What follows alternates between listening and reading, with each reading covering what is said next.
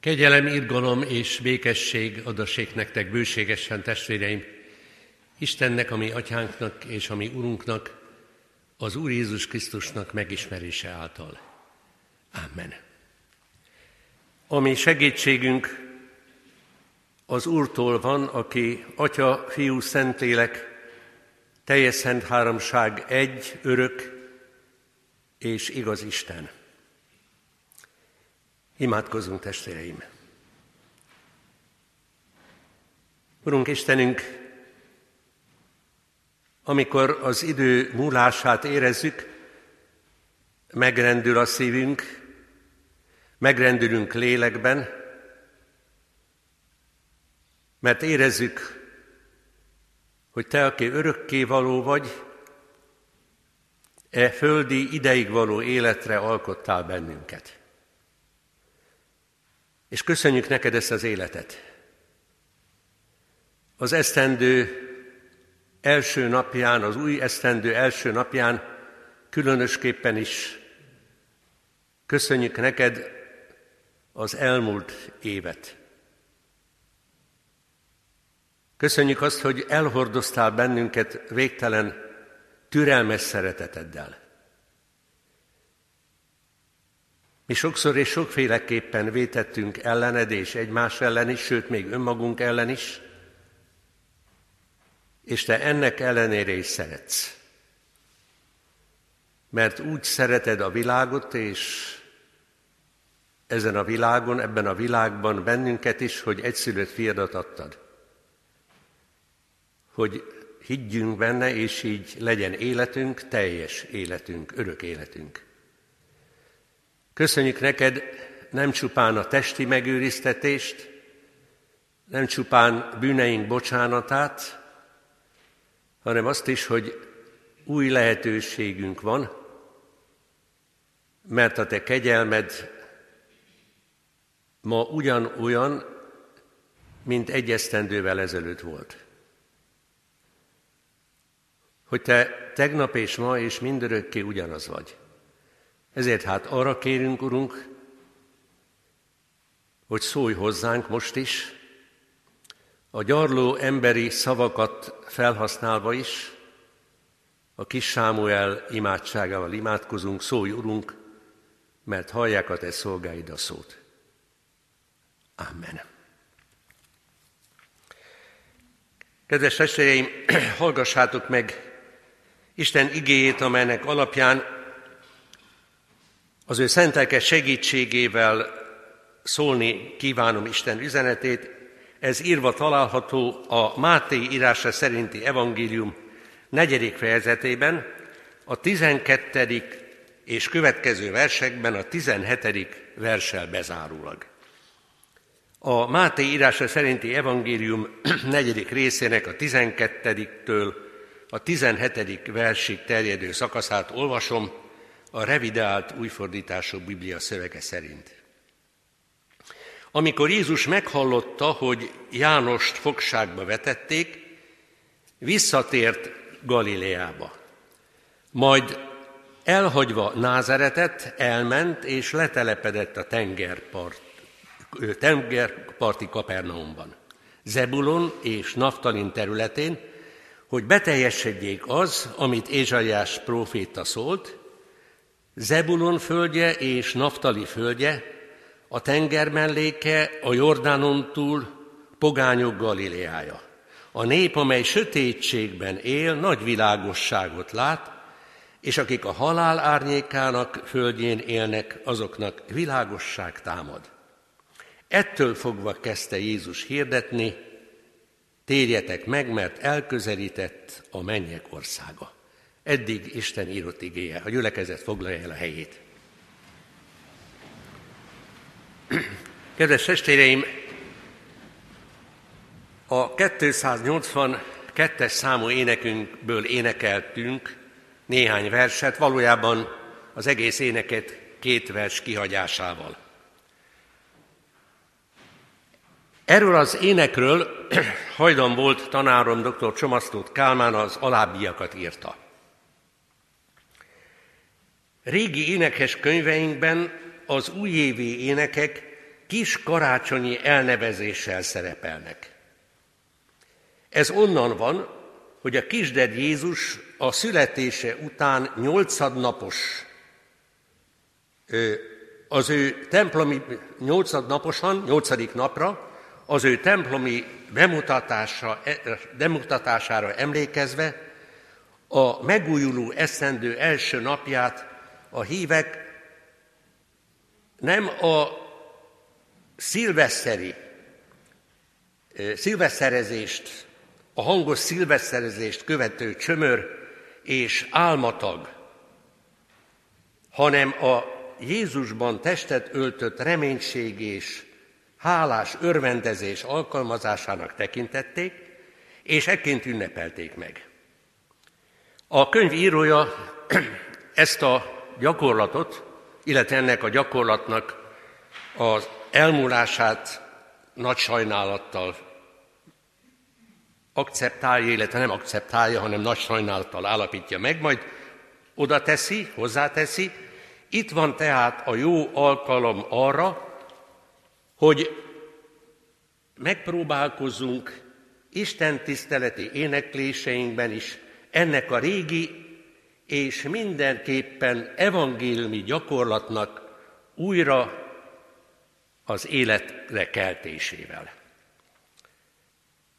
Énekünk hát tulajdonképpen karácsonyi ének, de azért benne van az új év is, sőt, ha figyelmesen énekeltük a verseit, az énekelt verseit, akkor benne találhattuk nagypénteket, és egy kicsit benne találtuk, sőt nem is kicsit, hanem nagyon benne találtuk a Szent Háromság magasztalását, gondoljunk a pünkösdöt követő Szent Háromság vasárnapra. Énekünkben azonban van egy olyan gondolat, ami a Biblia olvasó kalauzunk szerinti mai napra rendelt újszövetségi szakasz egyik versében szólal meg. Tudnék, arra gondolok, az utolsóként felolvasott verse, amikor Jézus azt mondja, hogy térjetek meg, mert elközelített a mennyeknek országa. Hát én erről az igéről szeretnék szólni. Először is azt akarom kiemelni, hogy amikor Jézus ezt mondja, akkor azt akarja, hogy a, mozduljunk meg lelkileg, és az életünk új irányba induljon el, és ehhez Jézus Krisztus az ő segítségét ajánlja. Térjetek meg, mert elközelített a mennyek országa. A Máté írása szerinti evangélium szerint a mennyek országa kifejezés ugyanaz, mint Márknál vagy Lukácsnál az Isten országa. Ennek megvan a maga teológiai oka, de ez most nem lényeges. Néhány szót azonban el kell mondanunk erről a textusról, hogy megértsük. Ugye ez a most felolvasott szakasz a mai napra rendelt új szövetségi szakasznak az egyik része, én most csak ezt olvastam. Itt arról van szó, hogy keresztelő Jánost elfogják. Még nem végzi ki, végezteti ki Heródiás, Heródesnek a felesége, hanem elfogja és börtönbe zárja, tulajdonképpen félre akarja tenni az útból. És akkor Jézus megszólal, először is visszamegy Galileába, úgy látja Jézus, hogy ez az az idő, amikor neki valamit mondani kell, valamit, amit tulajdonképpen majd látni fogjuk, keresztelő János is mondott, de ő egy kis más hangsúlyjal, már tudnék Jézus, és elmondja, térjetek meg, mert elközelített a mennyek országa. És itt egy ószövetségi idézetről van szó. Ha valaki figyelmesen olvassa Máté evangéliumát, az nagyon jó tudja, hogy Máté számára, aki zsidóknak, illetve zsidó keresztényeknek írta az evangéliumát, rendkívül fontos az, hogy ami Jézussal történt, vagy amit Jézus mond, az meg volt írva már az Ószövetségnél is. Nos, ezután olvassuk ezt az igét. Hogyha valaki kikeresi, veszi a fáradtságot magának, és kikeresi az Ézsaiás 8, 23 és következő verseket, a 9. fejezet első versével bezárólag, akkor észrevelti, hogy Máté majdnem szó szerint idézi a prófétát. Nos, azt mondja tehát Jézus, hogy térjetek meg. Mit jelent megtérni? Ez, ez egy olyan kifejezés, amelyikről itt a templomban, vagy mondjuk biblióórán nagyon sokszor hallottunk, de vajon értjük-e? Először is tudnunk kell azt, hogy az eredeti görög szöveg egy olyan kifejezést használ, amelyiket szó szerint talán így lehetne visszaadni, hogy engedjétek, hogy Isten megváltoztassa a gondolkodásmódotokat. A gondolkodásmódotokat, de nem csak ezt, hanem a cselekvésmódotokat is. De mivel Jézus minden bizonyal, sőt egészen biztos, nem görögül mondta a hallgatóinak, hanem arámnyelven, az arámnyelv pedig rokona a héber nyelvnek, emögött a szó mögött, hogy térjetek meg, valami olyasmi van, hogy forduljatok meg egy 180 fokos fordulattal. Nagyon érdekes, ez a kifejezés, hogy 180 fokos fordulattal, nem tudom, valamelyik nap véletlenül bekapcsoltam a rádiót, és egy kabaré műsor szólalt meg a Kossuth egyen, és ott a kabaréban valaki azt mondta, hogy teljes fordulás, 180 fokos, nem, 360 fokos fordulattal. Mire rájött, hogy hát az ugyanaz, ha valaki 360 fokos fordulattal fordul meg, akkor ugyanoda jut, ahol előbb volt, és aztán valami 280-at, vagy nem is tudom hányat mondott még. A Héber gondolkodás szerint, és itt most gondoljunk mondjuk Jerémiás profétára, vagy éppen Ézsaiás profétára, a megtérés egy 180 fokos fordulatot jelent. Amikor Jézus azt mondja, hogy térjetek meg, akkor azt mondja, hogy ezzel, hogy egyszer, mindenkorra, és azután naponként térjetek meg. Vagy talán inkább azt kellene mondanunk, hogy percenként térjetek meg. Nem túlzott igényez? Miről van itt valójában szó? Először is valamit az egyszer mindenkorra történő megtérésről. A megtéréseknek sokféle változata van. De nagyon leegyszerűsítve a dolgokat, kétféle megtérésről szoktunk beszélni.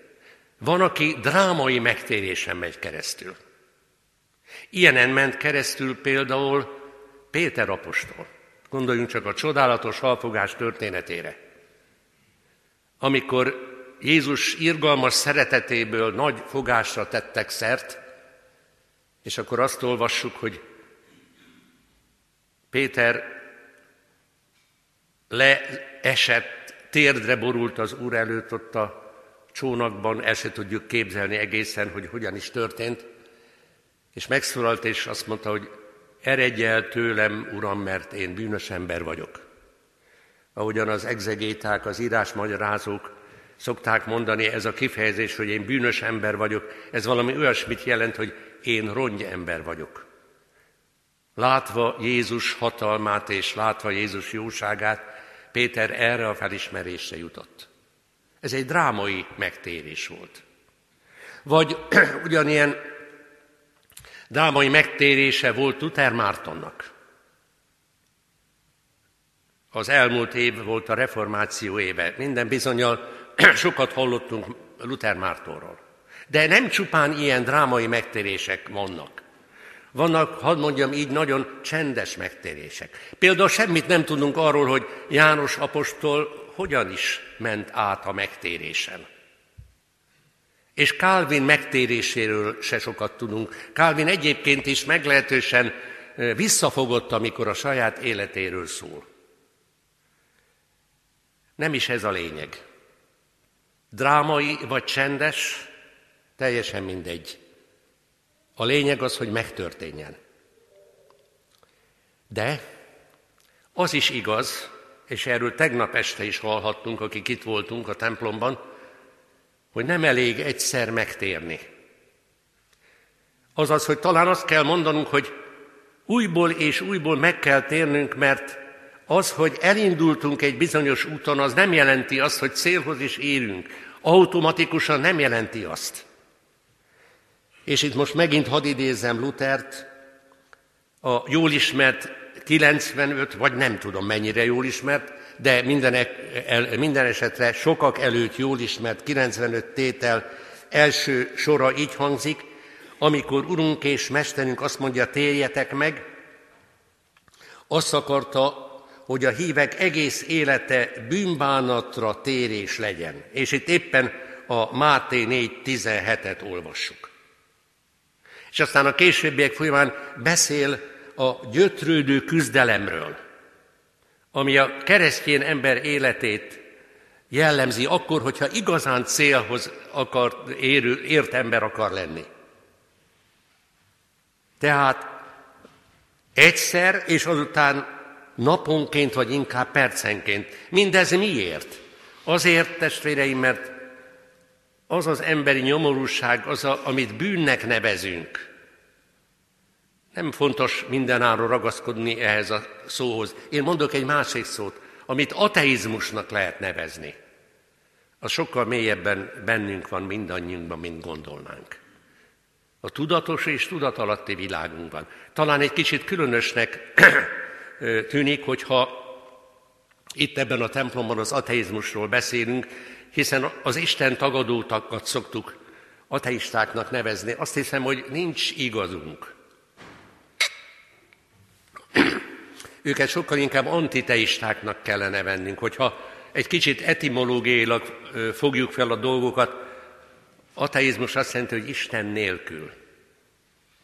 És sajnos az az igazság, testvéreim, hogy lehet valaki vallásos, és ugyanakkor Isten nélkül éli az életét. És ez mindannyiunk nyomorúsága. Hát ezért van az, hogy amikor Urunk és Mesterünk azt mondja, térjetek meg, akkor ezzel azt akarja, hogy a hívek egész élete bűnbánatra térés legyen. Újból és újból elő kell vennünk azt a lelki GPS-t és megnézni, hogy valóban jó irányba megy az életünk? És itt röviden talán csak annyit hadd mondjak testvéreim, hogy mindez kihat az Istenhez való viszonyunkra, ez kihat az embertársainkhoz való viszonyunkra, sőt, még az önmagunkhoz való helyes viszonyunkra is. Jézus azért jött, hogy ne csupán hirdesse nekünk azt, hogy térjetek meg, hanem hogy az ő jelenlétével mindezt lehetővé is tegye. Mert, és ez a második gondolat, Isten úgy segít, hogy Jézusban egészen közel jött hozzánk. Azt a kifejezést, hogy Térjetek meg, mert elközelített a mennyek országa, vagy Isten országa, vagy ahogyan Márknál olvassuk, Márk evangéliuma első fejezetében, térjetek meg és higgyetek az evangéliumban. Az tulajdonképpen így is vissza lehetne adni, hogy térjetek meg, mert, mert meg lehet térni, mert szorongatóan közel jött hozzátok az Isten országa, vagy a mennyek országa. Most lehet megtérni, most van itt az alkalom. És karácsonykor különösképpen is erre kell gondolnunk. Ó, testvéreim, a Szentírás Jézusa, az a gyermek Jézus, az nem az a Kindli, az a Krisztus gyermek, akiről a színes régi képek szólnak, vagy az édeskés karácsonyi dalok, hanem az az Isten országa jön el Jézusban, akiről később Lukács evangéliumában azt olvassuk, hogy Egyszer megkérdezik tőle a farizeusok, hogy mikor jön el az Isten országa, és akkor Jézus azt válaszolja, hogy nem úgy jön el, hogyha az ember azt kiszámíthatná, mert az Isten országa közöttetek van. Én bennem. Tehát amikor azt mondja Jézus, hogy térjetek meg, akkor azt mondja, hogy most van itt az idő. Én úgy látom, testvéreim, hogy most már megpróbálva egészen gyakorlatívá tenni mindazt, amiről eddig szóltam, különösképpen is három, gyakorlat, három téren emle, emle, emlékezhetünk, említhetünk ilyen gyakorlati következtetéseket. Az első, talán így mondanám, hogy a mi atyánk komolyan vétele. De most nem a mi atyánk imádságára gondolok. Azt is komolyan lehetne venni, természetesen, nem ártana e, újból és újból, nem gépiesen, hanem szinte minden egyes szavát átgondolva mondani, imádkozni, hanem arra gondolok, testvéreim, hogy nekünk atyánk van a mennyben. Az életünk egyik legnagyobb nyomorúsága valóban az, hogy nehezen tudunk az életünk által, vagy az életünkben tapasztalt különféle helyzetekben nehezen tudunk félelem nélkül úgy élni, ahogyan élhetnénk. Olvastam egyszer egy aranyos kis történetet, nagyon megrázó történet, és tulajdonképpen sokat mondó történet, ezért is idézem most ide. Egy természettudós egy alkalommal egy különleges madárfajt fedezett fel egy szikla odujában, és elhatározta, hogy ennek a különleges madárfajnak a tojásából hát egyet vagy kettőt megszerez. Ilyen ám, de hát oda nagyon nehéz volt leereszkedni, vagy akár alulról fölmenni valami létre segítségével. Még a leereszkedés az még esetleg járható útnak tűnt, de hát oda le kellett ereszkedni, és talált egy fiút, egy tizenéves fiút, akinek azt mondta, hogy fiam, kapsz 20 dollárt, hogyha leereszkedsz oda, és annak a madárnak a fészkéből nekem tojást hozol. A fiú válasza annyi volt csak, hogy megteszem, uram, egyetlen egy feltétellel. Ez a feltétel pedig az, hogy a derekam köré kör, kötünk egy kötelet, és a kötélnek a túlsó végét az, az édesapám fogja. Miért mondhatta ezt? Hát azért mondhatta, mert egészen biztos volt abban, hogy az édesapja soha semmilyen körülmények között nem fogja őt elengedni. Számomra ez a kis történet beszédes történet. Valljuk be őszintén, hogy sokszor történnek velünk, vagy családunkkal, vagy gyülekezetünkkel, népünkkel, sőt az emberiséggel olyan események, amelyek félelemmel tölthetnek el bennünket. De hogyha tudjuk azt, hogy annak a kötélnek a végét, ami mennyei atyánk fogja, a mi atyánk, és minden nap elimádkozzuk ezt az Úrtól tanult imádságban, minden nap ezt mondjuk, hogy mi atyánk, akkor úgy gondolom, hogy minden félelmünket le tudjuk győzni. Nos, amikor Jézus azt mondja, hogy térjetek meg, akkor először is arról beszél nekünk, hogy mennyei atyánk van. Mert ugye mindannyian tapasztaltuk már, hogy amikor ragyogva süt a nap, amikor minden passzol, akkor olyan könnyű hinni. És amikor le kell ereszkedni a sziklafal mélységéig, a második, amit gyakorlatilag jelent ez, az ember társainkhoz való viszonyunk. Nem régen olvashattuk, illetve nem is, hát olvashattuk is, de minden eset egy igehirdetésben hallhattunk Zakariás énekéről a Lukács evangéliuma első fejezetében. És ott Zakariás, miután megnyílik a szája és tanít bennünket, arról beszél, arról a messiásról, aki majd a lábainkat a békesség útjára igazítja. Olyan csodálatos szép kifejezés ez. A békesség útjára. Mint amikor valakit megtanítanak mondjuk sielni. Én sajnos nem tanulhattam meg, nem voltam soha olyan körülmények között. De láttam, hogy hogyan csinálják, hogy hogyan ö, oktatják azt a gyermeket, és újból és újból, hogy tartsa a lábát. Hogy mozogjon a testével. Békesség a családunkban, békesség testvér és testvér között, megbékélés a szomszédunkkal, megbékélés a másik néppel, megbékélés a másik emberrel, és hogyha az ember egy kicsit ismeri a református énekeskönyvet, és hát ideje lenne megismernünk, ha még ne, eddig nem tettük volna, akkor lehetetlen, hogy eszünkbe ne jusson Luther Márton szép éneke, adj békességet, Úristen, a mi időnkben a Földön. És itt akkor egy kicsit visszatérek már az előbbi gondolathoz. A testvéreknek tudni kell, hogy mikor írta Luther Márton ezt a szép éneket. Akkor, amikor második Szulejmán török szultán idejében már Mohácson túl voltunk, és a császár megpróbálta Bécset bevenni, sikertelenül,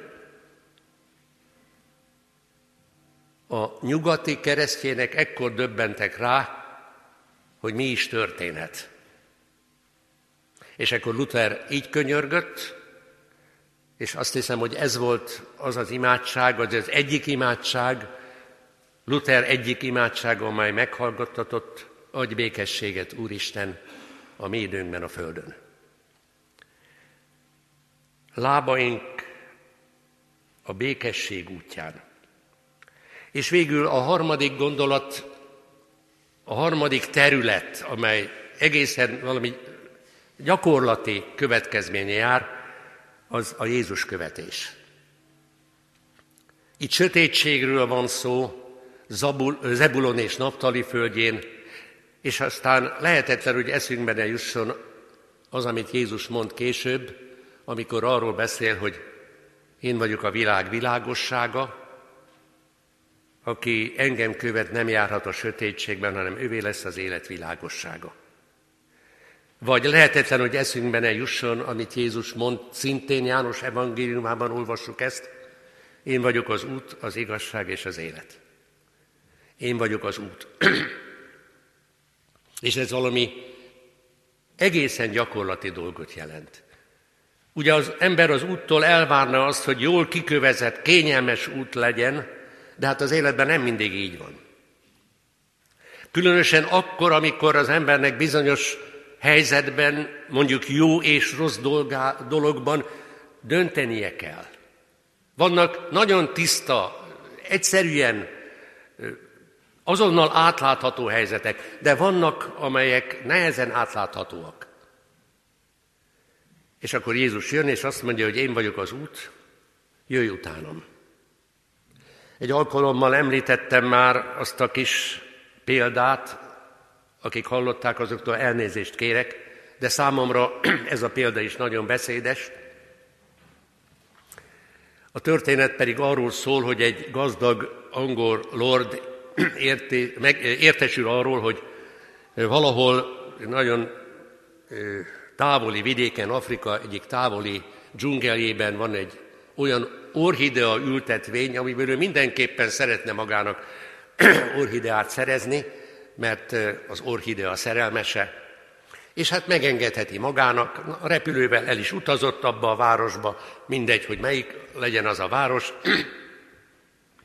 Aztán megszállva ott egy szállodában a következő napon felfogadott egy benszülöttet, aki úgymond majd megmutatja neki azt az orhidea ültetvényt, és elindultak, egy darabig nagyon kényelmes volt az út, még gyalog is, de aztán egyszerre egyre kényelmetlenebb lett, egyre kellemetlenebb lett.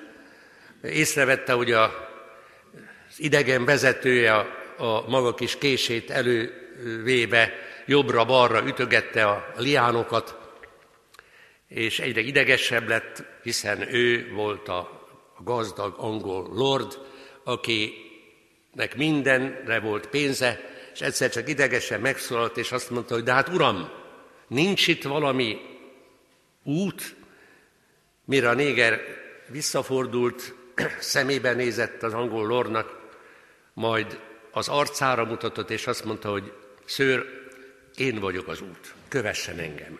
Nos, valahogy ezt jelenti gyakorlatban a megtérés, hogy Jézust követem.